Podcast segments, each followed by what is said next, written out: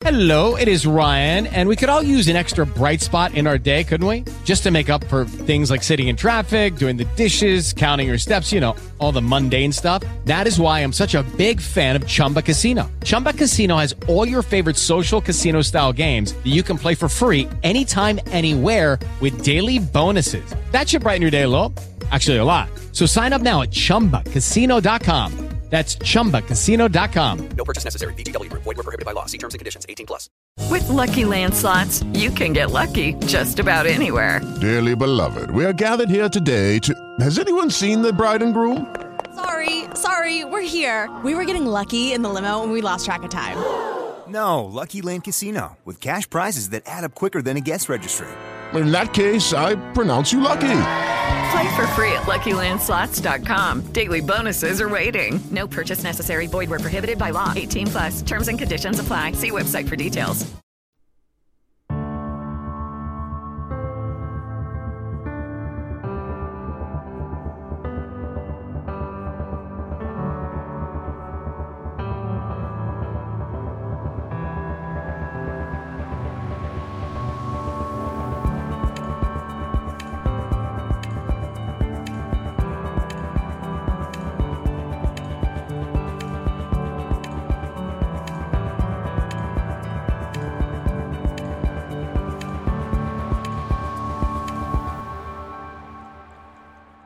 Le 9 e quasi un minuto di sabato 9 luglio 2022 se state ascoltando in diretta oppure l'ora che volete voi se state ascoltando il podcast. Benvenuti alla mh, settimana fastidiosa, la versione che contribuisce all'inquinamento acustico di questo paese e della sua rete social di tutti gli eventi che nel corso della settimana hanno suscitato la mia attenzione e di cui ho scritto o in maniera ehm, scioccamente liofilizzata sui miei social oppure con l'ambizione e la velleità di fare un po' più di analisi sul mio sito fastidio.net.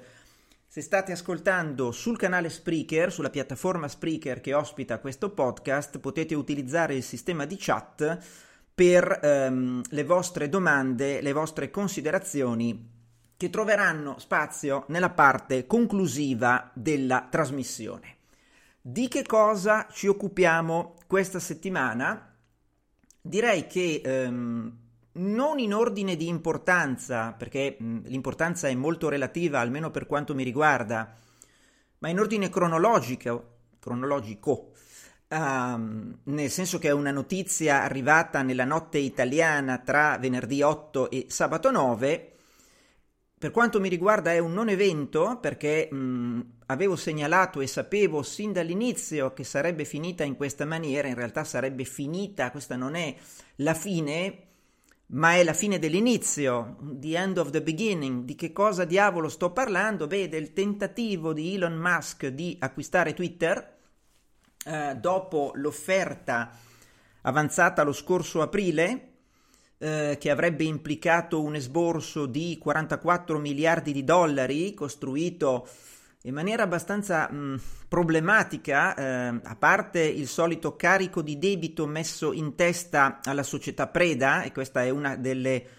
caratteristiche dei leverage buyout, nel senso che il predatore compra la preda mettendole in carico una quantità impressionante di debito, dopodiché se riesce a spremerla in maniera sufficiente, cioè a mh, cambiare il suo modello di business o anche a trovare delle sinergie di costo all'osso, più o meno all'osso, o ad aumentare i ricavi, e la preda riesce a generare flussi di cassa, ecco che la preda viene messa in condizioni di ripagare quel forte indebitamento che il predatore le ha messo sulle spalle. Se invece la preda non riesce a ripagare quel forte indebitamento, che cosa succede? Succede mh, una delle situazioni che possiamo considerare qualcosa di problematico all'interno del rutilante mondo del capitalismo finanziario, e cioè succede che la preda che non riesce a sgravarsi da sola dal debito che le è stato messo sulle spalle dal predatore attraverso flussi di cassa liberi, salta, fallisce, Naturalmente le conseguenze sono tutte dei cosiddetti stakeholder della preda, cioè eh, i lavoratori, i fornitori, entro dati limiti ovviamente tutelati dall'ordine di priorità stabilito dalle legislazioni nazionali, i creditori, chiaramente gli azionisti, in misura minore diciamo, nel senso che gli azionisti vengono spazzati via, ma ehm, il, il, predatore che mette il debito in carico alla preda, quando la preda fallisce, si allontana senza particolari problemi.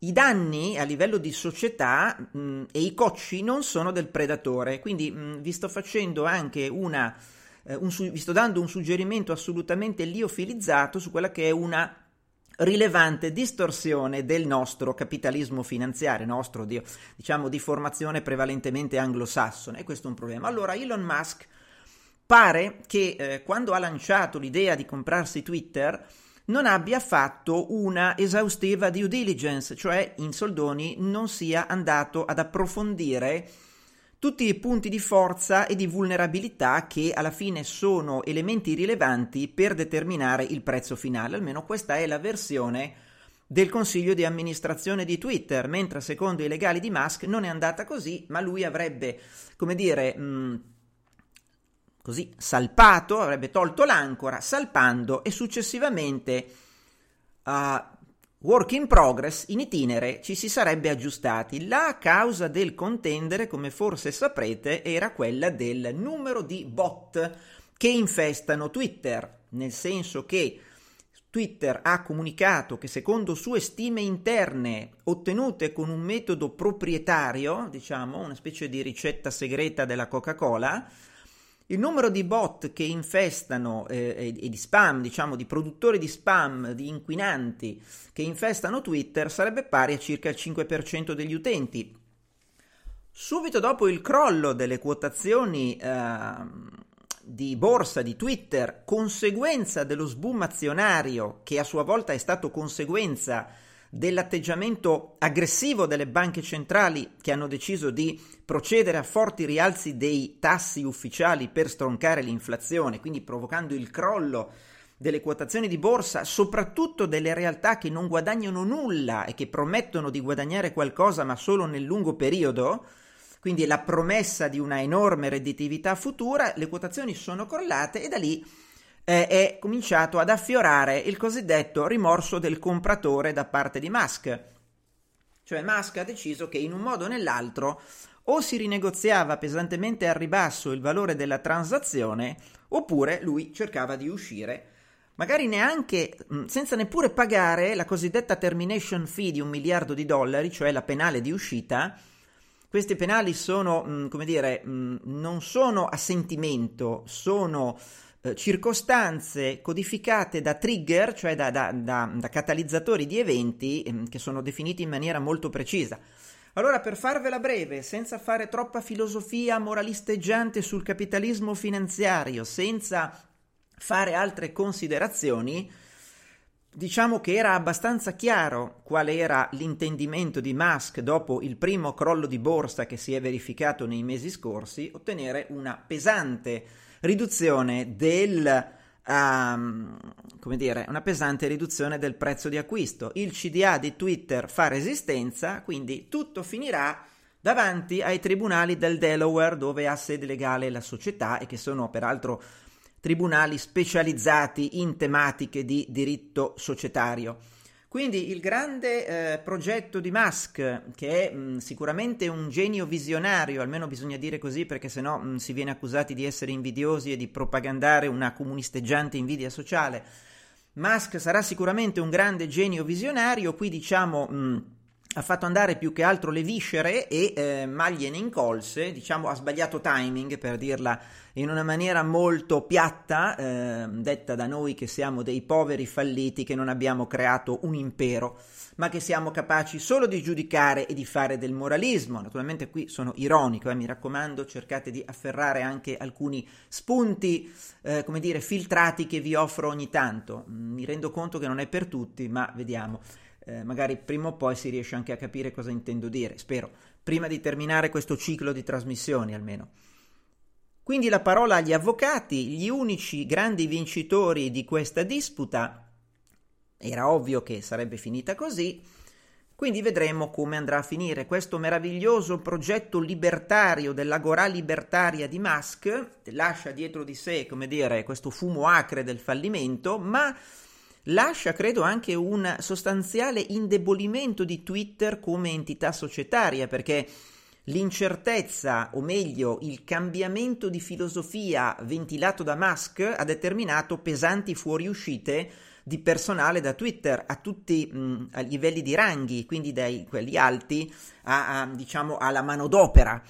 E quindi bisognerà capire come verranno rimpiazzati, perché questo contenzioso legale non sarà breve.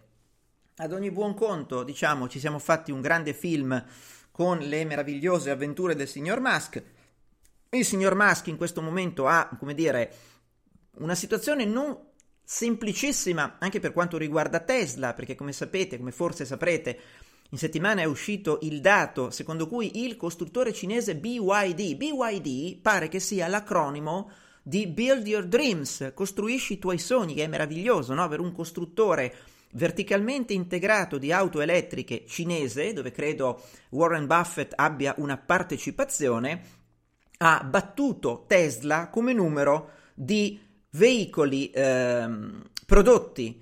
Um, naturalmente ci sono molte attenuanti, bisogna evitare di eh, buttarla in cacciara con le solite classifiche pseudocalcistiche perché eh, intanto BYD è un costruttore rigorosamente cinese anche se ha grandi ambizioni di proiezione internazionale, ma lì vedremo come andrà a finire con la guerra fredda, la logica dei blocchi, il ripiegamento delle catene di fornitura, eccetera, eccetera. Ma naturalmente il problema vale anche per Musk, che ha puntato un congruo pacchetto di fish su Shanghai e sulla Cina. Poi bisogna dire che la riduzione del volume di produzione di Tesla nello scorso trimestre è effettivamente imputabile ai lockdown nella regione, nell'area di Shanghai, dove Tesla è attendata, è insediata, e quindi diciamo c'è tutta una serie di considerazioni da fare, però diciamo che il futuro si presenta piuttosto interessante, ma ehm, come dire, eh, vedremo come andrà a finire ovviamente ehm, diciamo in questa, in questa circostanza specifica. Poi l'altro evento tra i tanti, ma un altro evento sicuramente molto interessante della eh, settimana è stato alla fine, al termine di uno spettacolare rodeo, eh, un rodeo da circo, come ben si attaglia alle caratteristiche del personaggio, mh, mm, Boris Johnson ha alla fine gettato la spugna dopo aver resistito per circa 36 ore alla gragnuola di dimissioni dei membri del suo governo. Tutto è iniziato con le dimissioni dei due pezzi, pezzi da 90, il segretario alla salute Sajid Javid e nove minuti dopo lui dice assolutamente senza concertazione né coordinamento, è stato un caso, il cancelliere dello scacchiere Rishi Sunak um, e dopodiché c'è stata questa gragnuola di dimissioni um, da parte di minister, minister, che sarebbero praticamente i sottosegretari e i viceministri, e alla fine pare che qualcuno, incluso il nuovo cancelliere dello scacchiere Zahawi, che credo si chiami, che è un signore classe 1967, un milionario self-made man um, di eh, nascita irachena e di etnia kurda, fuggito dall'Iraq all'età di nove anni per sfuggire alle persecuzioni di Saddam Hussein, approdato in Regno Unito con la famiglia e non parlavano una parola di inglese. Allora questo signore Zahawi uh, si è fatto da solo, è un ingegnere chimico per formazione, è anche un imprenditore, è colui che ha creato YouGov, cioè la società di sondaggi politici online. Um, diciamo che è rimasto coinvolto in altre operazioni ehm, che hanno fatto alzare più di un sopracciglio e che hanno determinato anche indagini, operazioni internazionali. Comunque, questo signore, che mh, con grande probabilità parteciperà al contest per diventare mh, primo ministro, poche ore dopo essere stato nominato cancelliere dello scacchiere da Johnson, si è rivolto a Johnson con il cuore in mano dicendogli ehm, tu sai quanto io ti sono amico, sei il mio amico da 30 anni, eccetera, eccetera, ma devi renderti conto che è finita e devi andare. Per cui alla fine Johnson è apparso a parlare al palchetto davanti al 10 di Downing Street dicendo che appunto mh, il grosso del partito e della rappresentanza governativa, ministeriale e parlamentare mh, era contro la prosecuzione del suo meraviglioso premierato e soprattutto ha fatto, Johnson ha fatto una battuta eh, assolutamente velenosa, no? nel senso che ha parlato di branco, di herd, uh, di mandria, cioè nel senso l'inerzia del branco è formidabile, ma quando inizia a muoversi non c'è più niente da fare. Quindi alla fine lui in questo ultimo, eh, come dire, empito di cesarismo ha ritenuto di doversi definire il Cesare accoltellato da un, alcune decine di insignificanti nullità che non hanno compreso la grandezza della sua operazione di rinascita e di rigenerazione del Regno Unito dopo la Brexit, cosa di cui parleremo a breve. Ora, cosa succede ora? Lunedì 11 si insedia il nuovo comitato eh, dei parlamentari conservatori. Eh, voi sapete che un mese fa mh, mm, Johnson è sopravvissuto ad un voto di sfiducia dei suoi eh, colleghi di partito parlamentari, tuttavia ha avuto circa il 40% dei voti contro e già quelle erano le campane a morto per la sua leadership, quindi era evidente che non sarebbe durato molto. Il rodeo è stato ovviamente spettacolare, tra l'altro la cosa più carina che ho visto questa settimana è stato questo servizio di Sky News britannica del giornalista eh, davanti al, al, 10 di Downing Street mh, mm, eh, con in sottofondo mh, mm, sparato a palla da un altoparlante il tema del Benny Hill Show, quindi direi che è meraviglioso e, e mi pare che questo sia il momento che meglio di qualunque altro sintetizza l'andamento e la fine di questa Premiership. Allora, lunedì 11 si insedia il nuovo comitato dei backbencher, cioè praticamente dei parlamentari ehm, conservatori. Se varrà il regolamento um, che è sin qui valso, um, i parlamentari conservatori arriveranno a definire una short list di due nomi um, come candidati alla premiership, dopodiché inizierà una vera e propria campagna elettorale articolata sul territorio dove eh, alla fine si esprimeranno gli iscritti al partito conservatore che decideranno chi sarà il nuovo leader del partito conservatore. Ehm, dopodiché il nuovo leader del partito conservatore, stante la maggioranza parlamentare, stante la prassi, diventerà il primo ministro. E questo è, diciamo, il processo codificato che potrebbe anche essere modificato dal nuovo comitato dei backbencher che si insedia lunedì nel senso che in modalità fate presto potrebbero anche decidere che è necessario appunto che siano loro e solo loro, quindi non i, eh, gli iscritti al partito conservatore, a scegliere il leader del partito e quindi il premier e procedere immediatamente. Quindi se le cose andranno con una innovazione di questo tipo, il Regno Unito, il Partito Conservatore avrà un leader probabilmente entro la fine del mese di luglio e il Regno Unito avrà un premier entro la fine del mese di luglio. Se invece si procederà secondo tradizione codificata per la scelta della leadership, probabilmente il tutto slitterà a settembre. Ora, qui ci sono alcune problematiche, come dire, del day by day e alcune problematiche che sono sicuramente più profonde. Le problematiche del day by day, ma non tanto, sono che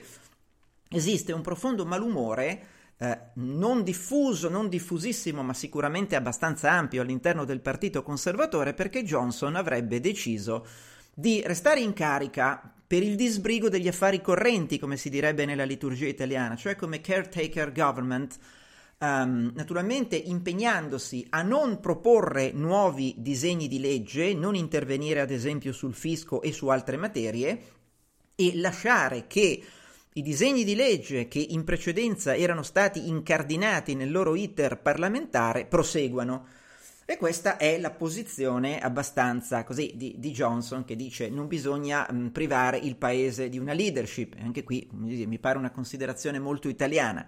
Ci sono altri però che dubitano fortemente della sua posizione e quindi ritengono che sarebbe meglio che lui si accomodasse immediatamente, magari facendo premier a interim il deputy prime minister um, Dominic Raab, il quale peraltro ha già detto che non parteciperà al contest per diventare leader dei conservatori, quindi potrebbe essere una posizione uh, diciamo di, di, di questo tipo.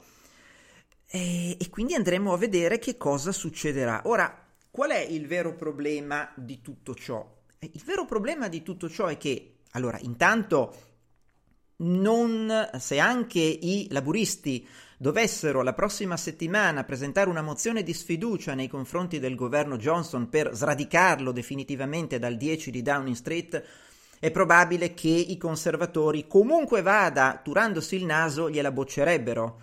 Um, e quindi anche perché cioè, non è che si possa mettere la testa sul ceppo e dire all'opposizione parlamentare hai vinto su tutta la linea.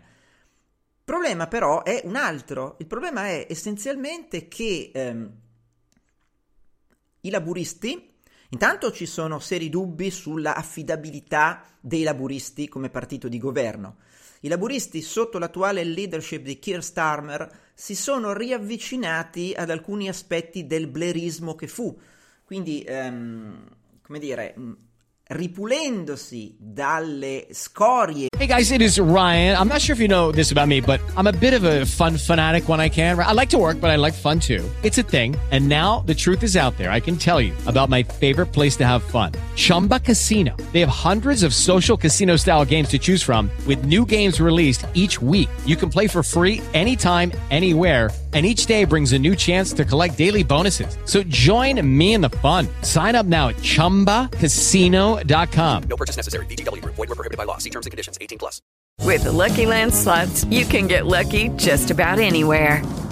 This is your captain speaking. Uh, we've got clear runway and the weather's fine, but we're just going to circle up here a while and uh, get lucky. No, no, nothing like that. It's just these cash prizes add up quick. So I suggest you sit back, keep your tray table upright, and start getting lucky. Play for free at LuckyLandSlots.com. Are you feeling lucky? No purchase necessary. Void where prohibited by law. 18 plus terms and conditions apply. See website for details.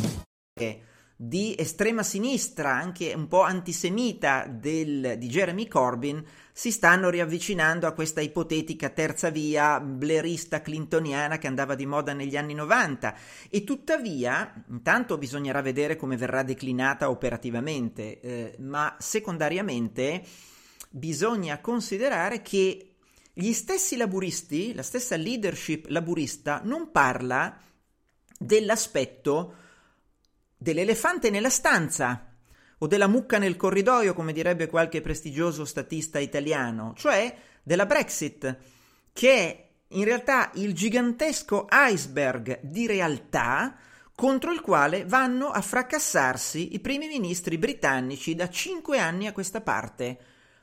Perché i laburisti non parlano della Brexit? Perché vogliono, perché sanno che probabilmente nel paese esiste ancora come dire, una spaccatura in due o forse addirittura una persistenza di una lieve maggioranza a favore della Brexit e del concetto di Brexit, Certamente questo concetto persiste ed esiste all'interno dell'elettorato laburista, quindi bisogna evitare in, in, innanzitutto di fare il gioco del nemico conservatore e poi di incorrere in manifestazioni autolesionistiche. La verità è che se pensate alla rimessa in discussione del protocollo dell'Irlanda del Nord da parte dei conservatori, e vedremo come andrà a finire lì, no? Cioè, mh, alla fine, qual è il punto vero? Che il signor Johnson, che è un personaggio completamente privo di una bussola morale, abituato al caos come stile di vita pressoché esclusivo, um, ha negoziato questo trattato di ritiro con l'Unione Europea per get the Brexit done, cioè per concludere la Brexit. In realtà lui è perfettamente, perfettamente non credo, ma era probabilmente consapevole, se non lo era lui, erano consapevoli quelli che gli stavano attorno, che quello non avrebbe risolto alcunché.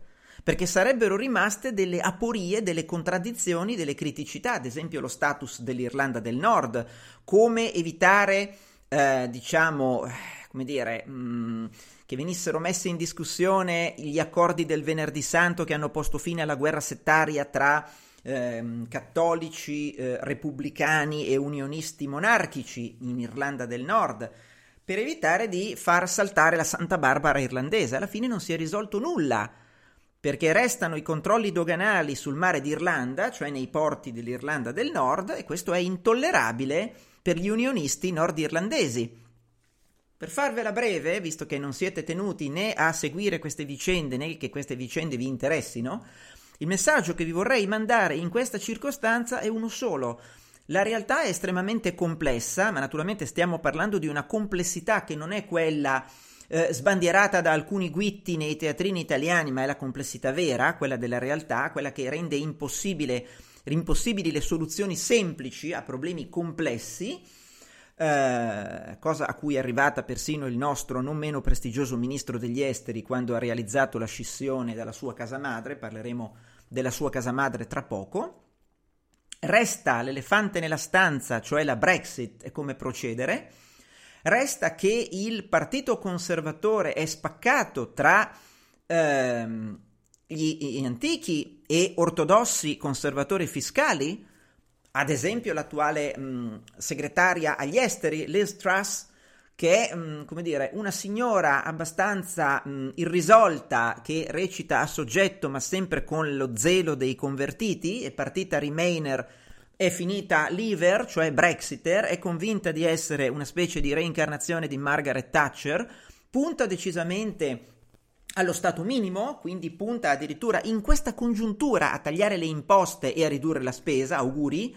E qui come vedete il distacco dalla realtà è massimo, visto che stiamo andando verso un inverno e probabilmente anche un'estate di una crisi energetica senza precedenti in Europa.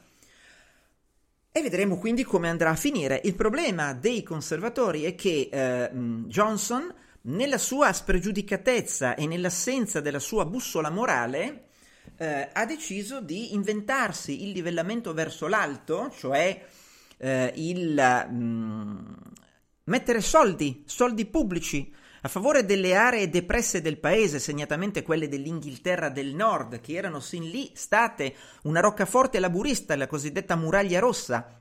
I conservatori hanno strappato numerosi seggi delle zone depresse ai laburisti, quindi è caduta la muraglia rossa, però questo implica un cambiamento mh, genetico mh, all'interno del partito conservatore, non il partito dello Stato minimo e della bassa pressione fiscale, bensì il partito della spesa, della spesa infrastrutturale pubblica per far progredire territori economicamente depressi e rilanciarne lo sviluppo, e bisogna capire come fare.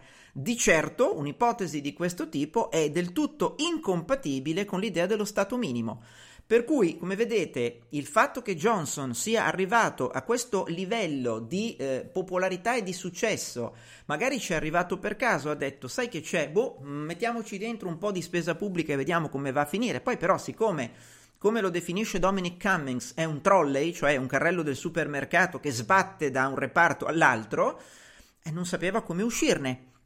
Lo stesso Rishi Sunak, il suo cancelliere dello scacchiere, che si è repentinamente candidato a cancelliere con una rapidità abbastanza improbabile, eh, diciamo, eh, nel senso che molti lo accusano di avere eh, tramato nell'ombra e di avere preparato a tavolino questa sorta di tradimento, è un signore che non è a favore dello Stato minimo, ma è a favore del ehm, pareggiare i libri contabili, il che vuol dire alzare le imposte se c'è una maggiore spesa strutturale.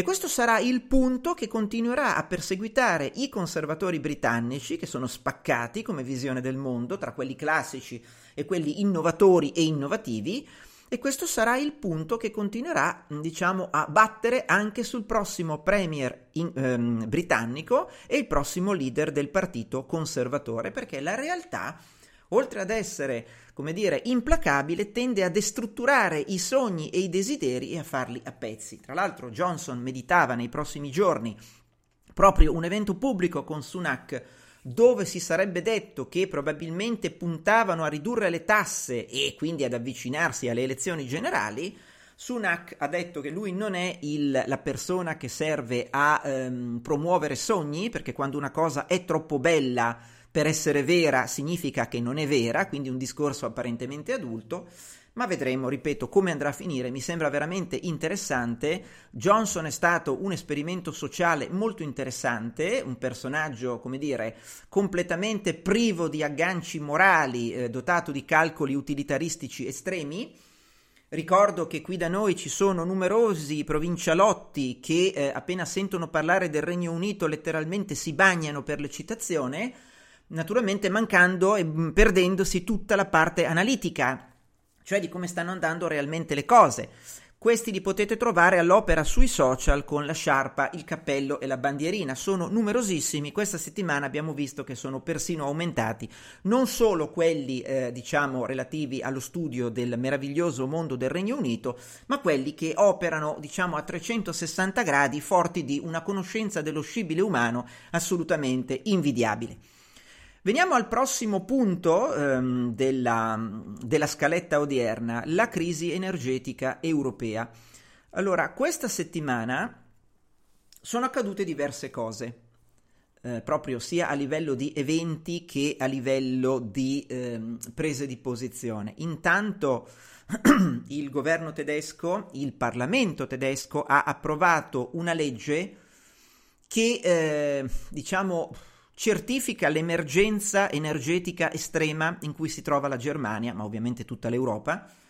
Questa è una legge che prevede il salvataggio di Uniper, che è, come forse saprete, il maggiore uh, produttore, tra i maggiori produttori tedeschi di energia elettrica, ma il maggiore importatore di gas russo. Qual è il problema di Uniper? Che a seguito del taglio delle forniture russe del 60%, Uniper non è più in grado di soddisfare i contratti firmati uh, se non andando a reperire il gas a prezzi stratosferici sul mercato spot, sul mercato a pronti. Questa è l'essenza dello squilibrio e del dissesto di Uniper ma di tutte le altre utilities che tedesche e non solo, che nelle prossime settimane e nei prossimi giorni dichiareranno il dissesto. Cioè il disequilibrio economico tra il prezzo concordato di lungo termine con il quale tu vendi l'energia elettrica e il fatto che tu non hai più le forniture o hai delle forniture dalla Russia che sono pesantemente tagliate e quindi devi andare a comprare sul mercato spot. Uniper pare che perda intorno ai 30-35 milioni di Hello, it is Ryan and I was on a flight the other day playing one of my favorite social spin slot games on chumbacasino.com. I looked over the person sitting next to me and you know what they were doing? They were also playing Chumba Casino. Coincidence? I think not. Everybody's loving having fun with it. Chumba Casino is home to hundreds of casino-style games that you can play for free anytime anywhere, even at 30,000 feet. So sign up now at chumbacasino.com to claim your free welcome bonus. That's chumbacasino.com and live the Chumba life. No purchase necessary. Group. Void prohibited by law. See terms and conditions. 18 plus. euro al giorno per questo disequilibrio reddituale. Uniper è controllata per quasi l'80% dai finlandesi di Fortum, che l'hanno acquisita nel 2019-2020 in più tranche. Um, ma naturalmente ora lo Stato tedesco è pronto a erogare un prestito straordinario ed è pronto a entrare nel capitale di Uniper. In questa legge di emergenza energetica che è stata approvata questa settimana dal Parlamento tedesco, c'è chiaramente anche l'elemento di eh, emergenza per il riequilibrio reddituale delle utilities che detto in soldoni e in parole povere è quella clausola che consente alle utilities di stracciare i contratti di fornitura di lungo termine con i clienti, retail e ingrosso, e praticamente di eh, ribaltare in maniera pressoché immediata i maggiori oneri che questa utility sta mh, subendo nel reperimento delle materie prime energetiche sui contratti di fornitura, cioè praticamente si invoca una sorta di forza maggiore e si stracciano i contratti di lungo termine, riversando sull'utenza sia privata che industriale eh, i maggiori oneri di reperimento della materia prima energetica. Se ciò accadesse allo stato attuale questa legge dà la facoltà alle utility di prevenire il dissesto eh, scaricando, quindi liberandosi dei contratti di lungo termine nei confronti dei clienti e quindi di eh, scaricare sui clienti un impulso inflazionistico devastante e anche sulle aziende, molte delle quali praticamente salterebbero. È stato ribadito dal governo tedesco che questa legge è una predisposizione, che l'emergenza vera erano gli aiuti a Uniper, ma non sarà solo Uniper. Ci saranno ovviamente razionamenti che stanno già cominciando ad avvenire nel settore pubblico, ma avverranno anche nel settore privato. Ad esempio, Fonovia, che è un grande eh, proprietario immobiliare, ha deciso di tagliare la temperatura Uh, nelle ore notturne a 17 gradi, ovviamente questo uh, andrà a regime diciamo dall'inizio della stagione autunnale invernale. Ci sono anche dei contingentamenti nell'utilizzo dell'acqua calda, ci sono tutta una serie di eh, misure che in Germania stanno comparendo come funghi e che temo sono destinate, saranno destinate a comparire anche nel resto d'Europa nelle prossime settimane, nei prossimi mesi. Perché la situazione necessita di fare un discorso adulto alla propria opinione pubblica, perché attualmente l'Europa all'incirca è riuscita, sta riuscendo a prezzi comunque di onerosità estrema a, mm, diciamo, sostituire una parte delle forniture russe di gas naturale e tuttavia persiste un buco che si stima tra il 15 e il 25% dei livelli di consumi dello scorso anno, degli ultimi due anni. Cosa vuol dire questo? Se questo buco di gas tra il 15 e il 25% dei consumi di due anni fa non sarà colmabile, bisognerà intervenire a colmarlo con la distruzione della domanda, cioè detto in parole povere, e mai il termine povere è stato più adeguato, bisognerà procedere al razionamento per eh, diciamo colmare questo buco stimato tra il 15 e il 25%. Questo è un dato oggettivo, è utile parlarne alle proprie opinioni pubbliche. Perché questo è il problema. Naturalmente mi aspetto che eh, qualcuno di voi non venga a dire ma allora non si può dar la vinta a Putin perché il mondo non funziona così, è troppo semplice. Uh, quindi mh, attenzione, il problema vero è, ribadisco alla nausea, la leadership tedesca degli ultimi 16 anni, ma soprattutto degli ultimi 8 anni, cioè quel governo tedesco che nel 2014, subito dopo l'invasione russa dell'Ucraina, la cattura della Crimea e di parti del Donbass, come se nulla fosse, ha finto di promuovere i cosiddetti accordi di Minsk, per i quali il nostro PUC, partito unico collaborazionista, per il fallimento dei quali il nostro PUC imputa tutto all'Ucraina, eppure il governo Merkel ha firmato serenamente e pacificamente la nascita di Nord Stream 2 dopo l'invasione russa e la cattura dell'Ucraina. Non solo, aumentando ulteriormente la dipendenza tedesca e di conseguenza europea dai consumi di gas e dalle forniture russe. Quindi è inequivocabile la responsabilità in questa assenza di diversificazione geostrategica delle fonti energetiche, è inequivocabile. Con buona pace dei geni che in Italia dicono chiamiamo la signora Merkel a fare da mediatrice. Cosa succede ora? Eh, diciamo è evidente, c'è un problema. Tra l'altro questa settimana è successa un'altra cosa ancora interessante, cioè dal lunedì 11 Nord Stream 1 verrà chiuso, il gasdotto, per manutenzione programmata da parte russa.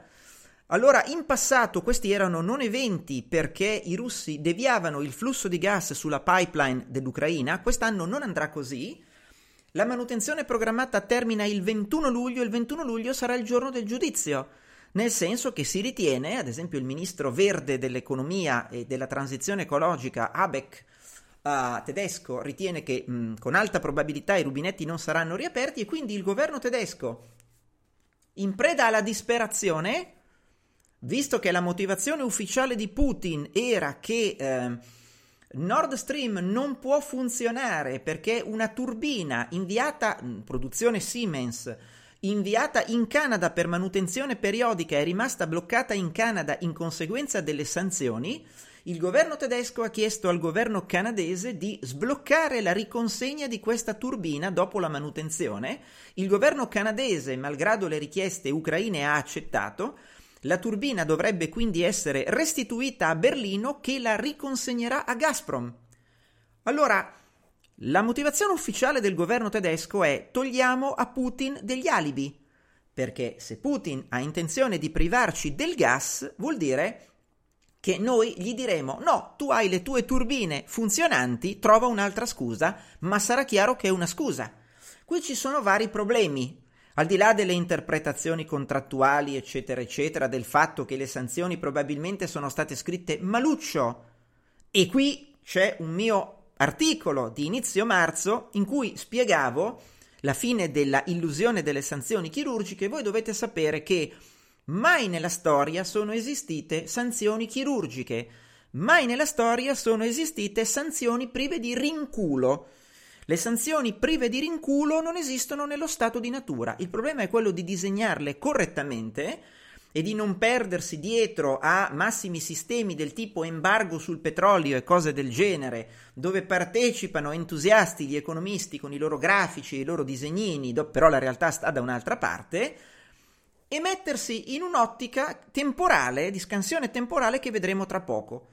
Allora, questa turbina verrà restituita. Naturalmente Mosca dice che ce ne sono altre che necessitano di invio di manutenzione, vedremo come andrà a finire. Parliamo di sanzioni. Le sanzioni, eh, naturalmente, diciamo, bisogna disegnarle correttamente, perché altrimenti, ehm, se le sanzioni si devono risolvere in una perdita netta per colui che le infligge e non per colui che le subisce, è una manifestazione di tafazzismo e di autolesionismo. E questo è il primo punto. Tuttavia, dicendo questo, non sto dicendo che le sanzioni alla Russia non funzionano, perché i numeri sono lì a dimostrarlo, numeri statistici ufficiali russi crollo del 97% annuo della produzione di veicoli. Probabilmente nelle prossime settimane subentrerà problemi di cannibalismo dei pezzi di ricambio a vari livelli, dalle auto dei privati cittadini ai mezzi militari, all'aviazione civile e non solo civile, alle centrali elettriche. C'è tutta una serie di criticità. Il problema è le sanzioni sono disegnate, diciamo in astratto, per determinare un lento ma inesorabile danno di medio-lungo termine alla Russia. Al netto degli errori di disegno delle sanzioni, che sono quelli che determinano il rinculo a danni dell'Occidente, dove il rinculo ad esempio è questa turbina di Gazprom, l'aumento dei prezzi dell'energia non è un danno di breve termine, ma è un sottoprodotto fisiologico, strutturale e semipermanente delle sanzioni, questo lo hanno capito anche i somari. E quindi c'è un diverso eh, orizzonte temporale rispetto a quello di cui stiamo parlando.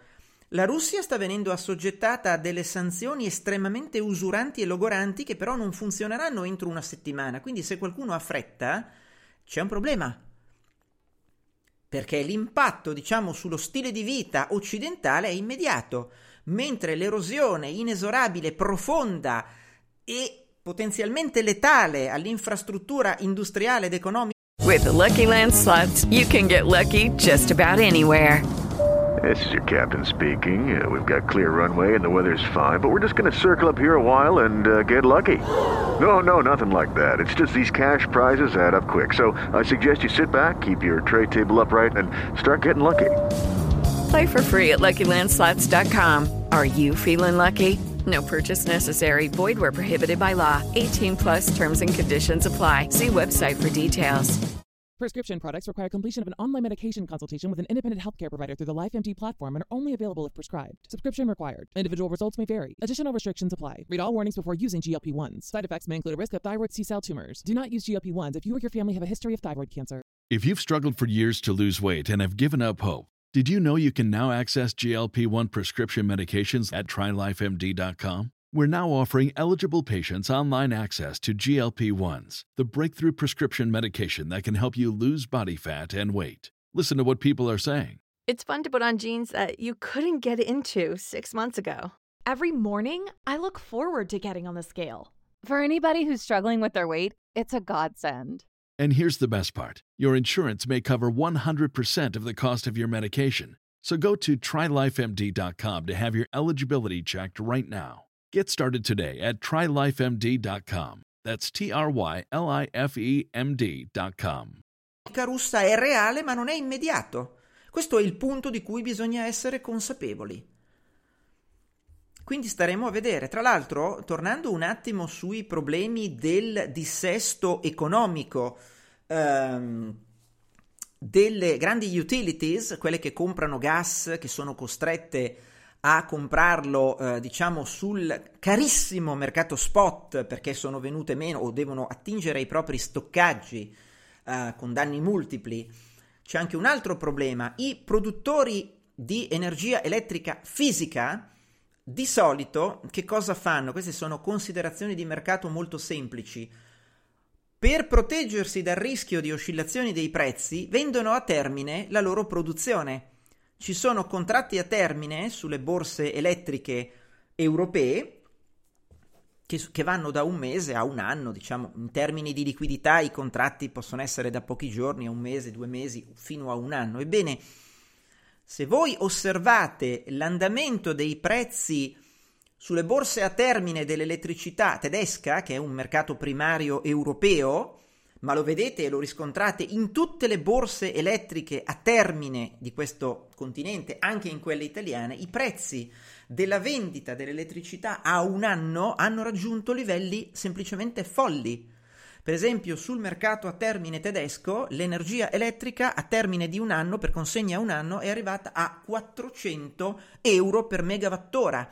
Per darvi la misura di cosa è successo, diciamo che circa un anno fa, un anno e mezzo fa, stava tra i 50 e i 70 euro a megawattora il mercato a termine. Ora siamo intorno ai 400 e potrebbe salire. Allora, cosa succede in termini di dinamiche strettamente finanziarie in una situazione del genere? Succede una cosa, tra virgolette, molto semplice, che entrano i cosiddetti margini di variazione giornaliera. Cosa sono i margini di variazione giornaliera? Sono quell'importo che eh, colui che vende a termine deve consegnare o ricevere dalla cassa di compensazione quando il prezzo varia. Facciamo un esempio perché sennò così magari non addetti ai lavori non capiscono. Io ho venduto a termine elettricità, il prezzo aumenta, io devo consegnare alla cassa di compensazione dei soldi giornalmente che garantiscano dal rischio di mio dissesto. Però se io se il prezzo continua ad aumentare e io sono venditore a termine di elettricità, che cosa vuol dire questo? Semplicemente che io devo continuare a cacciare fuori soldi devo tirare linee di credito bancarie, se non riesco ad avere più soldi e linee di credito bancarie o chiudo o aumento le tariffe ai miei ehm, clienti o chiedo l'aiuto governativo sotto forma di un'iniezione di fondi di liquidità sotto forma di capitale o di debito o un mix di queste cose. Allora, l'andamento così brutale e violento dei prezzi a termine dell'elettricità è esattamente quello che sta scompensando le finanze delle utilities produttrici e venditrici a termine di energia elettrica. Questo è un altro degli elementi del dissesto economico che stiamo vedendo in Europa. Quindi per recuperare queste risorse servirà razionamento, serviranno interventi pubblici di fornitura di liquidità per pagare i margini, non fosse altro che per pagare i margini, ma anche per comprare il combustibile e le materie prime energetiche servirà a scaricare sui clienti i maggiori oneri o ampia parte dei maggiori oneri stracciando i contratti di fornitura di lungo termine. Questo è il funzionamento di questo clamoroso dissesto dei mercati elettrici. Che alternative hanno i maggiori governi europei? Io onestamente non lo so perché mi manca, mi difetta la fantasia si circolava voce che i tedeschi potessero cercare o volere a breve di bloccare i mercati a termine e i derivati ener- energetici ed elettrici, ma qui c'è un problema. Il rispetto dei contratti si innescherebbe un contenzioso devastante. Eh, soprattutto pensate a chi ha comprato a termine l'elettricità a un anno, magari a 70 euro a megawattora, e adesso il contratto vale 400 Provate a invalidare il contratto a questo compratore, questo compratore fallisce. Oppure subisce un danno economico che lo dissesta e vi porta in giudizio per un occhio della testa, che fa pure rima. Quindi non è così semplice dire sospendiamo i mercati dei derivati, perché c'è tutto un ricasco devastante di implicazioni legali oltre che economico-finanziarie, un po' quello che è successo al mercato a termine, al London Metal Exchange, all'inizio della guerra dell'invasione russa, cioè quando praticamente c'era un produttore di nickel a Ter che aveva venduto pesantemente a termine la propria produzione, il prezzo del nickel era schizzato, costui era stato dissestato da margini di variazione giornaliera, quindi doveva continuare a mettere soldi. E a un certo punto cos'è successo? Il mercato rischiava di collassare, di distruggersi e la direzione del London Metal Exchange ha deciso di bloccare il trading sul nickel e di invalidare i contratti effettuati in quel dato giorno. E naturalmente c'è uno strascico legale che si trascinerà per anni. Quello che è successo al London Metal Exchange sul nickel è una festa di fine anno dell'asilo Mariuccia rispetto a quello che potrebbe succedere se i tedeschi, i francesi o gli italiani stoppassero la propria borsa elettrica a termine. Sarebbe un'unghia quello che è successo all'LMI sul nickel rispetto a quello che succederebbe sul mercato elettrico europeo. Quindi, perché vi dico tutto questo? Perché bisogna fare un discorso adulto all'opinione pubblica, perché bisogna avere dei contingency plan, dei piani di contingenza, di razionamento e di cons- dei consumi, di distruzione dei consumi, perché è fatale, è fatale. Manca tra il 15 e il 25% delle forniture di gas. Non c'è verso di comprimere, credo, questa dotazione. Poi, altro punto che è successo questa settimana, la prima ministra francese mm, di un governo di minoranza, Elisabeth Borne, ha deciso uh, di procedere con quella che era l'idea di Macron, cioè di uh, nazionalizzare completamente EDF, Electricité de France, attualmente controllata per l'84% dallo Stato francese, deve diventare al 100% perché è impossibile tenere dentro i privati, perché EDF è devastata dal debito, debito che è relativo ai sovracosti dell'attività di costruzione delle centrali nucleari. Questo va detto per onestà di tutti quelli che sono convinti che il nucleare sia la soluzione. Il nucleare potrebbe essere una soluzione, ma con numerosi caveat. In più, EDF è stata costretta da Macron medesimo a fare trasfusioni di sangue a beneficio dei fornitori, dei distributori, dei venditori, dei retailer minori di elettricità, prendendosi circa 18 miliardi di euro di perdite ulteriori. In più, il parco dei reattori di EDF è vecchio e si stanno verificando dei fermi di emergenza per gestione della corrosione che stanno togliendo produzione nucleare alla Francia, di conseguenza la Francia inopinatamente è diventata importatrice netta di elettricità. Quindi, diciamo, in un modo che non si può dire altrimenti, piove grandina sul bagnato. La Francia ha il nucleare ha avuto un taglio sensibile della generazione di elettricità nucleare, è costretta a diventare importatrice netta, stressa tutti gli interconnettori con la Germania e non solo, e quindi sono guai serissimi, serissimi per tutto il continente europeo. Va bene, mentre diciamo c'è la verde Norvegia quella che naturalmente combatte strenuamente contro i combustibili fossili e che ha una generazione domestica rigorosamente verde tra l'eolico, l'idroelettrico, eccetera, ma che sfrutta, diciamo, i campi del mare del nord e aumenterà gli investimenti nei campi del mare del nord per cercare di puntellare l'Europa. Naturalmente questi sono soldi che piovono nelle casse del fondo sovrano norvegese, il quale ha il lusso, si può permettere il lusso di valutare, anche se non è ancora avvenuto, di tagliare l'investimento in aziende che investono in combustibili fossili. La motivazione ufficiale che è una misura Uh, come dire, di coerenza e di diversificazione, perché se io sono un produttore di combustibili fossili e investo in combustibili fossili, tendo a mettere un elevato numero delle mie uova nello stesso paniere.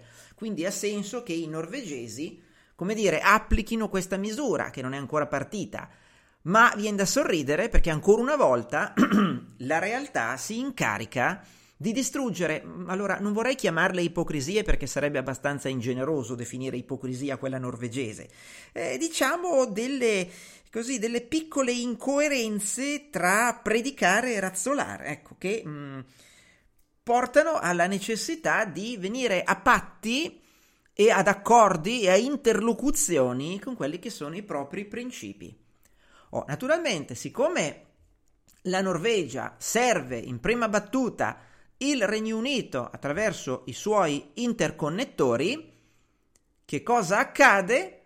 Ah, come dire, accade che pare che ci sia un piano di emergenza britannico, visto che i britannici non hanno siti di stoccaggio e quindi da loro il gas è tutto un transito, perché hanno chiuso il sito di RAF, che era un sito di stoccaggio importante, ma l'hanno chiuso in quanto considerato antieconomico e si sono rimessi come dire, agli interconnettori e alle navi gasiere, pare che esista un piano di contingenza britannico in caso di emergenza in base al quale i britannici possono chiudere gli interconnettori con l'Europa continentale in caso di emergenza gas. Cioè, detto in maniera brutale, loro acquisiscono la fornitura norvegese se la tengono in house senza farla fluire verso il continente.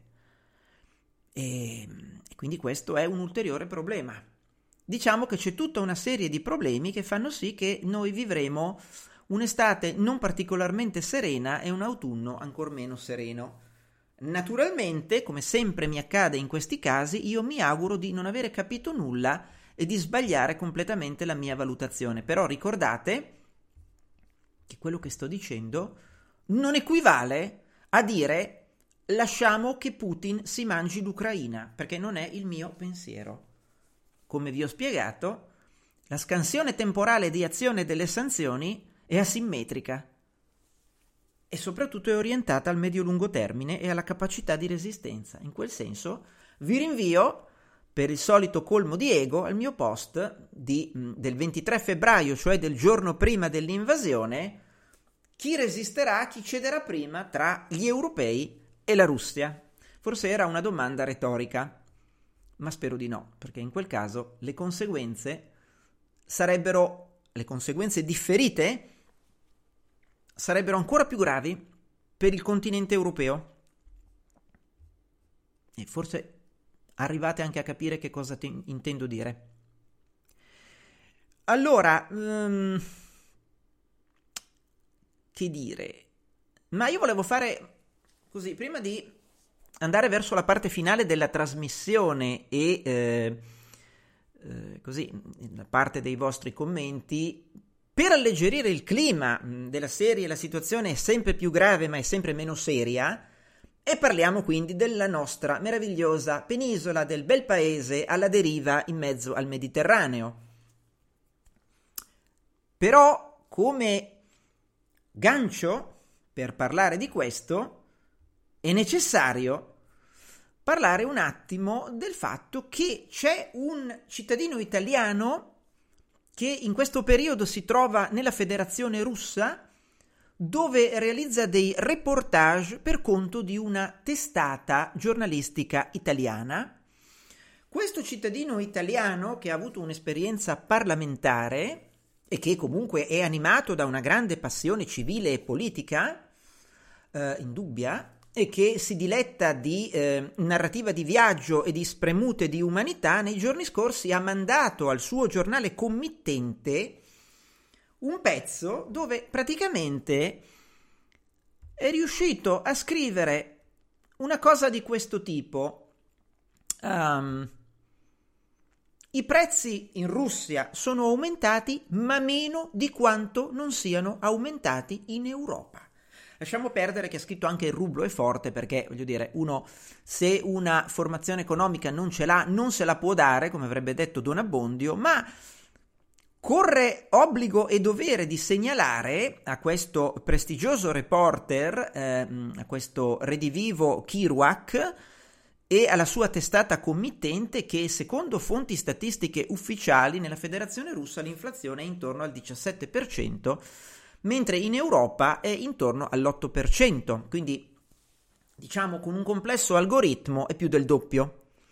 Allora a me mm, viene da fare qualche considerazione, al di là di queste che sono le evidenze aneddotiche dei nostri inviati nel mondo, mm, che sono sempre così impegnati a darci la loro percezione, forse c'è un concetto di inflazione percepita rispetto all'inflazione rilevata, non lo so, del resto noi italiani siamo esperti di queste cose, no? Si dice sempre che l'inflazione ci sta devorando, ci sta devastando, um, diciamo, eh, ci sta devastando la vita e io però vorrei dire questo, siccome è una cosa che va molto poco di moda, è una cosa che si chiama deontologia.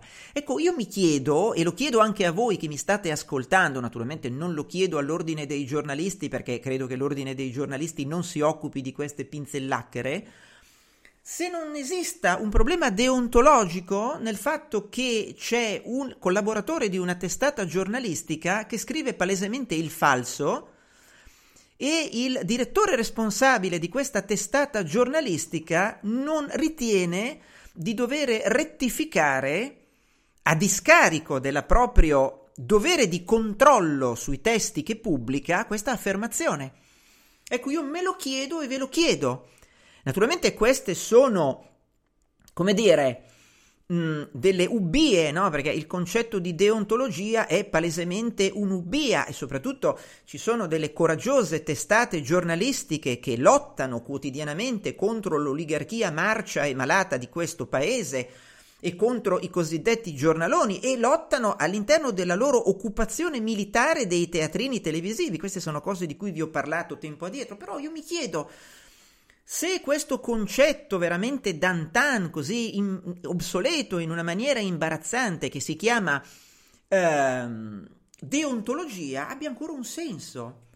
Poi, per quanto mi riguarda, mm, diciamo, uh, la, mia, la mia posizione, voi sapete che io sono, non sapete, ma io sono iscritto per puro hobby da una quindicina di anni all'ordine dei giornalisti e all'elenco dei pubblicisti, perché era una mia passione da bimbo, e ho provveduto a um, presentare un'istanza di cancellazione dall'ordine dei giornalisti, per la quale attendo la prima eh, data utile affinché mi venga confermata la mia cancellazione, perché credo che sia... È ora di finirla, diciamo, di prendersi in giro Mm, ognuno segua la propria deontologia, i propri impegni e il proprio interesse. Io non estraggo il mio reddito dalle collaborazioni occasionali giornalistiche, lo estraggo grazie al cielo da altro ed, è sicuramente un reddito più corposo e cospicuo di quello che estraggo da collaborazioni giornalistiche, ma provo sincero imbarazzo ad essere un iscritto a un ordine che praticamente mm, non serve a nulla non serve autenticamente a nulla e che neppure avrebbe dovuto esserci ed esistere. Quindi mh, mm, questa è una piccola, mh, mm, come dire, notazione personale, mh, mm, presto sarò libero da vincoli e da impegni ordinistici, non che in precedenza io fossi occupato da tali vincoli, ma mi risparmierò anche qualche soldino di quote di contribuzione IMP G2 e di quote associative annue, ognuno per sé e il Signore per tutti, e ognuno risponda in propria scienza e coscienza delle proprie azioni senza bisogno di avere una inutile corporazione alle spalle, perché bastano le leggi di questo paese e la coscienza che ognuno di noi cerca di darsi. Allora, per quanto riguarda invece altre cose e altre eh, situazioni, beh, eh, che dire, per quanto riguarda il teatrino italiano, questa è stata la settimana dello psicodramma dell'entità colliquata convenzionalmente nota come Movimento 5 Stelle. Voi ricorderete che c'era stato lo psicodramma. Mario Draghi avrà detto a Beppe Grillo che, vuole, che mh, lo invitava a liberarsi di Giuseppe Conte, l'ha detto il prestigioso sociologo Mimmo De Masi e lì c'è stato un ulteriore psicodramma, dopodiché Conte ha parlato con Draghi e eh, diciamo non è che abbia avuto chiarimenti, eh, tra l'altro noi stiamo ancora aspettando la prova documentale di quei messaggi che Draghi avrebbe mandato a Grillo, ma evidentemente non escono quei messaggi, non so, ci sarà qualcuno che ama la privacy o più banalmente quei messaggi non esistono, però all'uscita dell'incontro con Draghi Conte eh, come dire, si è espresso in maniera assolutamente prepolitica e antipolitica, perché ha detto che ci sono le forze politiche che stanno angariando il Movimento 5 Stelle, mancano di rispetto al Movimento 5 Stelle. Comunque, dimostrando assolutamente polso, rigore e attributi, consentitemi questo passaggio sessista, eh, Conte non ha ceduto alle lacrime ed è riuscito a pronunciare queste parole senza scoppiare a piangere. Contemporaneamente, mm, contemporaneamente ha presentato questo cahier de doléances di nove punti che brevi cenni dall'universo, nessuno tocchi il reddito di cittadinanza, nessuno tocchi il super bonus, uno scostamento al tavolo 5, 6 e 7, perché naturalmente noi valiamo e ci serve fare deficit per combattere la crisi energetica, cioè iniettare ulteriore stimolo di domanda nel momento in cui mancano i beni da comprare.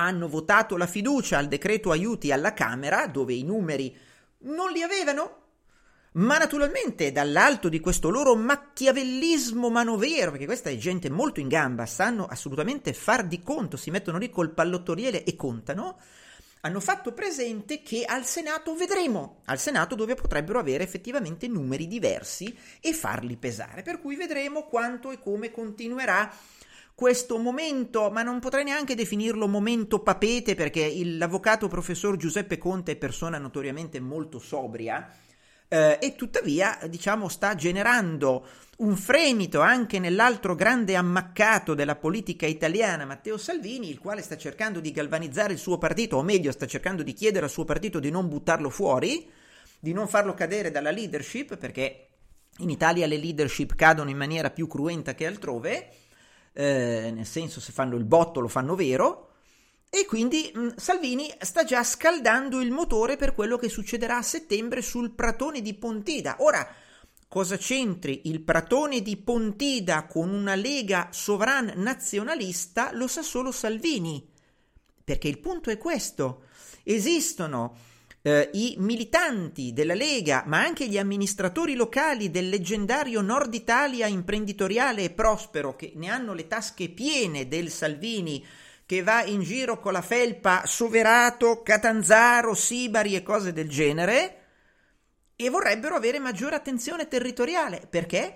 Perché questa strategia nazionale, nazionalista di Salvini è miseramente fallita, ma aspettate di vedere quella della Meloni, e di conseguenza il signor Salvini deve cercare di rigalvanizzare e di ricompattare le truppe, perché ci sono sempre delle truppe da ricompattare, evitando di metterle nel compattatore. Questo è il punto principale.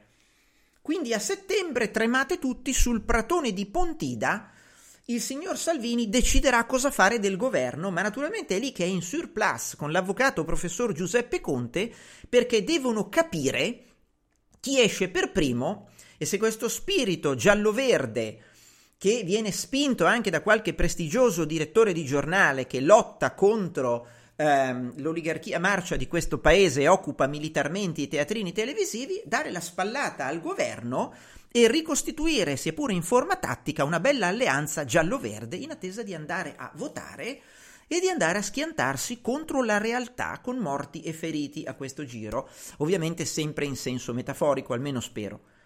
Mm, tuttavia, eh, naturalmente, mentre ci giunge notizia che il board, il governing council della Banca Centrale Europea sta continuando a cercare la quadratura del cerchio eh, sul famoso scudo anti-spread, il presidente della Bundesbank, Joachim Nagel, si è messo di traverso questa settimana dicendo che a lui non sta bene, quindi è tornata all'antica ortodossia tedesca, ma al netto dell'antica ortodossia tedesca, guardate, lo scudo anti-spread è una cosa maledettamente difficile da creare, ma maledettamente difficile da creare.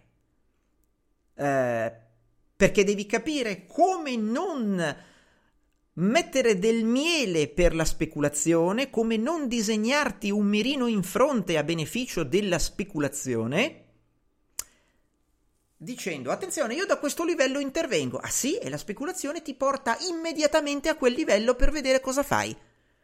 Oppure, se lo spread si allarga troppo rapidamente nell'unità di tempo, io intervengo. Qual è l'unità di tempo? l'ora, il minuto, la settimana, il mese, l'anno? Come intervieni? E la speculazione ti porta lì. Inoltre, non è una forma surrettizia di monetizzazione del deficit, anche se la banca centrale interviene sul mercato secondario e non all'emissione dei nuovi titoli. Guardate che non si tratta di eh, questioni di lana caprina, si tratta molto banalmente di evitare che la speculazione agisca. Speculazione che tuttavia non è la radice dei mali del mondo, ma è la radice del genere umano, guardare nel futuro, fare delle scommesse sul futuro, comportarsi in modo che il futuro, quel tipo di futuro accada, ma soprattutto mettere in evidenza e mettere a nudo le incoerenze di una costruzione, le illusioni. La speculazione agisce in nome e per conto della realtà.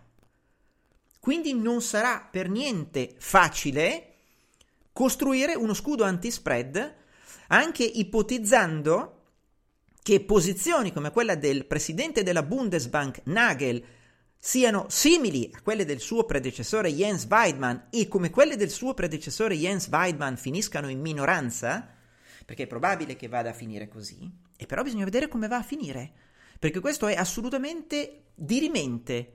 Questo scudo anti-spread è assolutamente dirimente. Purtroppo vedo che nel dibattito pubblico italiano continua a girare la parola d'ordine siamo sovrani Fateci il tetto, non dateci, siamo sovrani, fateci il tetto, perché noi valiamo e questa è la nostra famosa joie de vivre. Questa settimana, tra l'altro, in una eh, intervista, il eh, credo che sia il coordinatore di Forza Italia, non ho ben capito qual è il suo ruolo, ma è sempre presente ovunque, quindi una sorta di plenipotenziario di Berlusconi, Antonio Tajani, in un'intervista ha proposto il famoso tetto agli spread. E qui direte, e cosa c'è di nuovo? Non c'è assolutamente nulla di nuovo.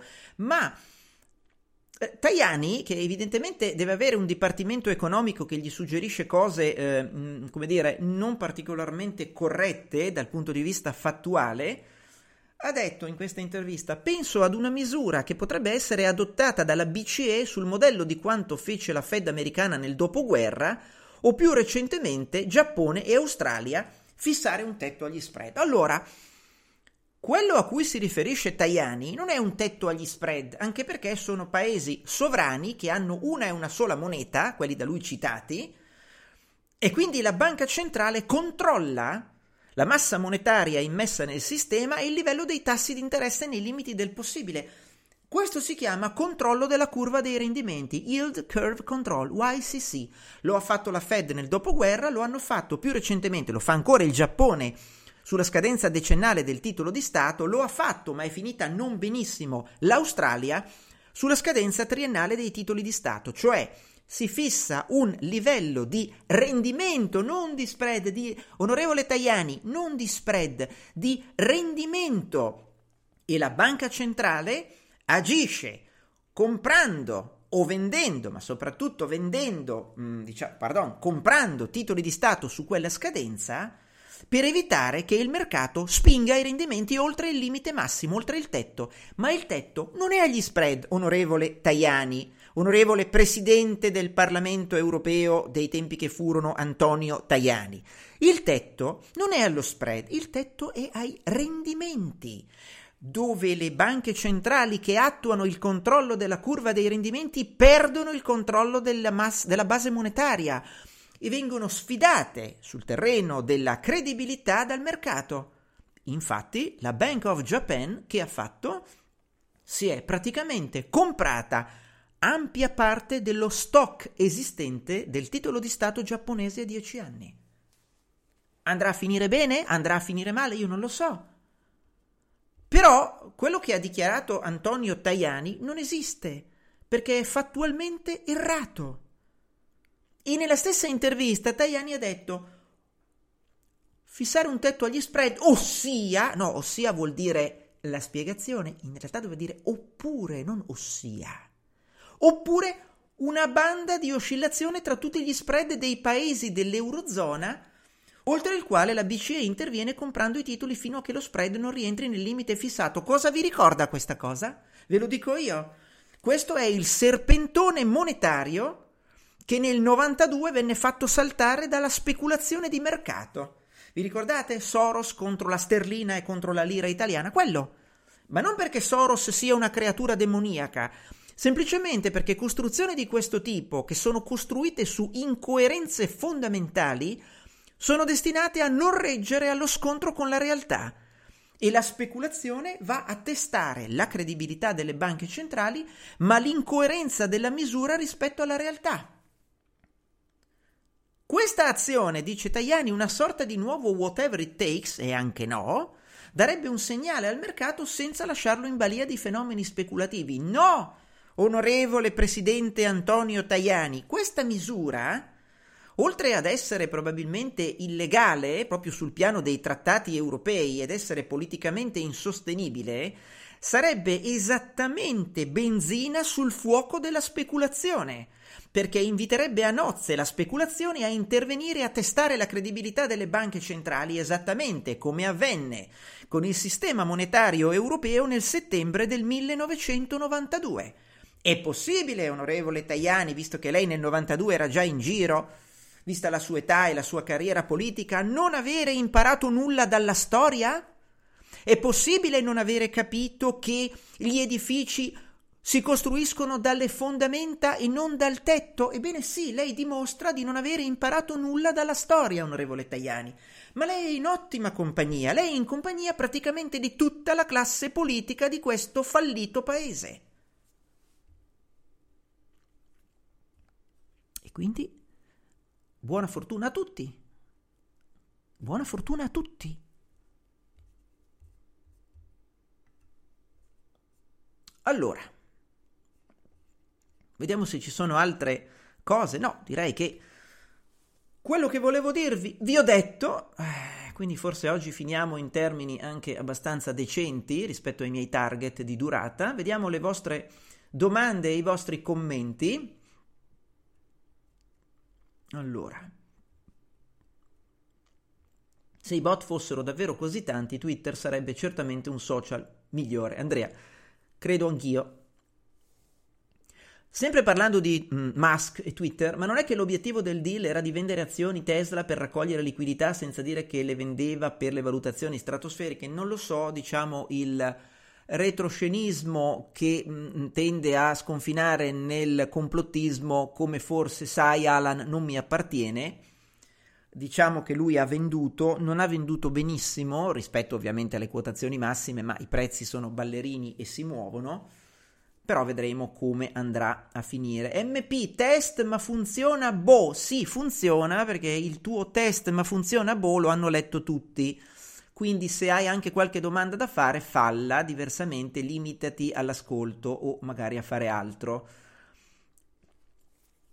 Il problema è che magari il blerismo andava bene negli anni 90, sono passati 30 anni e come lei dice la Brexit Edoardo, sì, ehm, il blerismo, la terza via, non si è mai capito cosa fosse, o meglio era legata a determinati fenomeni tipo la fase della globalizzazione trionfante, adesso c'è un ripensamento, io non credo che la globalizzazione andrà a morire, ma sicuramente ci sarà un ripensamento, ci sarà una deglobalizzazione parziale, ma da lì in avanti bisognerà vedere come ricostruirla, perché se si va verso una nuova guerra fredda multipla, la principale con la Cina, la derivata con la Russia, eh, sarà interessante vedere come gestire queste cose. Fermo restando che mh, chi ha i combustibili fossili eh, di solito tende ad essere abbastanza robusto nella propria capacità di resistenza. Ricordate quello che vi dico sempre. L'Unione Sovietica collassò materialmente, arrivò all'appuntamento con la storia quando il greggio stava tra i 5 e gli 8 dollari al barile. Questa è una cosa che amo ricordare sempre a tutti e a chiunque. Allora, questa settimana sono usciti risultati invalsi di vario nord-sud sempre più allargato. Secondo lei, quando i policy maker di ogni latitudine italiana parlano di miliardi di euro per risolvere il problema, ci fanno, ci sono? Io, diciamo, questo discorso degli invalsi, anche dei PISA, non li commento più di tanto, che ci sia un gap evidente come rispondere non lo so, perché io a differenza di molte altre persone non ho una soluzione per tutto. Ribadisco che questo è un paese con una devastante crisi demografica, con un modello sociale fallito, con una classe politica proiezione dell'elettorato a sua volta fallita, con l'assenza di senso della comunità e dello Stato, fallita probabilmente dai tempi dell'unità d'Italia, quindi come dire, non sono cose che si risolvono in una legislatura ove mai si possano risolvere. La caduta di Boris Johnson cambierà la politica estera britannica verso l'Ucraina considerando che Johnson è eroe nazionale nel suddetto paese? Io credo di no.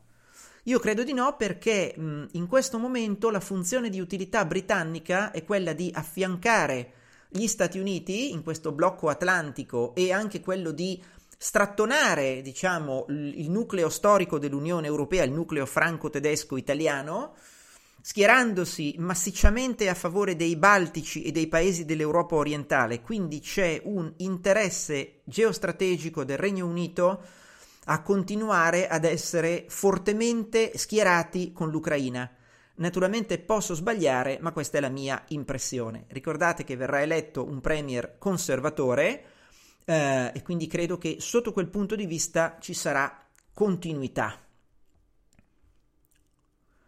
Ma perché non apriamo proprio il dibattito internazionale su come si stima l'inflazione? Perché è evidente che questi dati ufficiali sono errati. Su via le basi del giornalismo d'inchiesta nostrano dovrebbe farci un pensierino. Io non so se questa è una battuta o altro. Sono errati, eh, esistono dei, degli standard e dei criteri internazionali statistici che le agenzie statistiche internazionali attuano in uniformità poi ovviamente esistono dei pattern di consumo individuali a ognuno di noi, il fatto che esistano questi pattern di consumo non autorizza nessuno a dire che i sistemi statistici sono errati. Mi auguro che questa fosse una trollata o una battuta ironica riferita alle basi del giornalismo d'inchiesta, dovrebbe farci un pensierino. Facciamo anche un pensierino sul fatto che se non era una trollata, commenti di questo tipo Qui non sono graditi perché sono democratico, ma non più di tanto. Soprattutto rispetto al cospirazionismo, la mia democraticità evapora. Purtroppo, un po' come molti altri ordini professionali italiani, non si capisce se servono a qualcosa a dare un po' di poltrone da scaldare. Eh, Alan, eh, non commento oltre perché, tra l'altro, ho un'esperienza recente nel rapporto con gli ordini che magari prima o poi racconterò al pubblico perché è veramente un qualcosa di um, roba non da Monty Python, ma da altre cose meno divertenti. Ma non avrà problemi a pubblicare, vero? Dopo dieci anni credo che la leggo sarei seriamente preoccupato. No, perché fortunatamente per pubblicare sulle testate giornalistiche non serve il tesserino dell'ordine. Eh, e non si capisce per quale motivo io l'abbia richiesto, in realtà era una mia mh, ubbia da bambino, volevo fare due cose, io volevo fare il giornalista o il medico, eh, il giornalista l'ho fatto con la tessera per 13 anni, il medico non lo sono diventato, però vivendo io con una persona che è medico, diciamo che in certi aspetti ho compensato in quella maniera lì, battute a parte. Mm, gli ordini, in particolare quello dei giornalisti, temo servano spesso solo a foraggiare i pagi di quel deprimente mercato politico parentocratico sul quale si regge questo povero paese, ha fatto bene per amor proprio a prenderne le distanze. Andrea, non commento perché, diciamo, tuo è, la tua è una considerazione e quindi non ritengo di commentarla ulteriormente. Con costi energetici con aumento di 3-4 volte avremo la presa d'atto dei costi per fare l'energia. No? In che senso? Penso possa esserci una rinascita, un riequilibrio delle fonti energetiche stimolando nuove tecnologie a medio e lungo termine, ovviamente a breve sarà durissima. Alessandro, sì, è il concetto di transizione. La strada verso il paradiso è, eh, come dire, disseminata di mine anti-uomo messe dalla realtà sulla strada della transizione. L'assenza di deontologia, considerata da molti roba da favole, puffi e gnomi, si sposa benissimo con l'astigmatismo dei lettori. Comunque volevo dirvi che siccome c'è la formazione professionale obbligatoria, che io naturalmente mh, obbligo a cui io adempio regolarmente da quando è stata introdotta, io ho fatto numerosi corsi eh, di, e ho preso numerosi crediti sulla deontologia. È bellissimo, è bellissimo. È bellissimo poi vedere come viene declinata operativamente nella vita di tutti i giorni, nella vita di redazione, nei messaggi che passano non nella vita di redazione, perché io in redazione non ci sto, ma nei messaggi che passano e in un certo tipo di usare i giornali come partiti, come corpi contundenti Perché naturalmente la realtà il fact-checking sono tutte stronzate di cui non frega nulla a nessuno, men che meno nel paese dei Guelfi e dei Ghibellini, di Coppi e Bartali. PNRR probabile rimodulazione se gas e inflazione continueranno a salire, questo se ne parla da febbraio. Mi pare che al momento attuale non se ne parli a livello europeo, ma si sia detto che si possono tirare i 200 miliardi che i paesi non hanno ancora richiesto per quanto riguarda i loans. Temo che prima o poi i paesi li richiederanno e quindi sarà necessario fare una riflessione sulla rimodulazione oppure verranno tagliate le quantità a parità di esborso.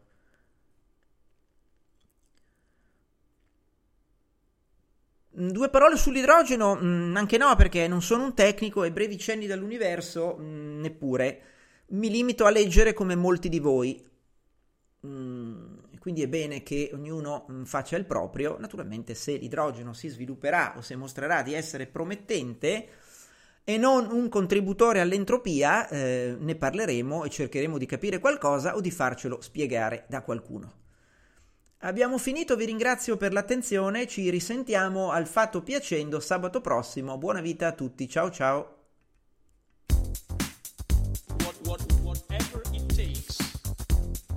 What, what, whatever it takes.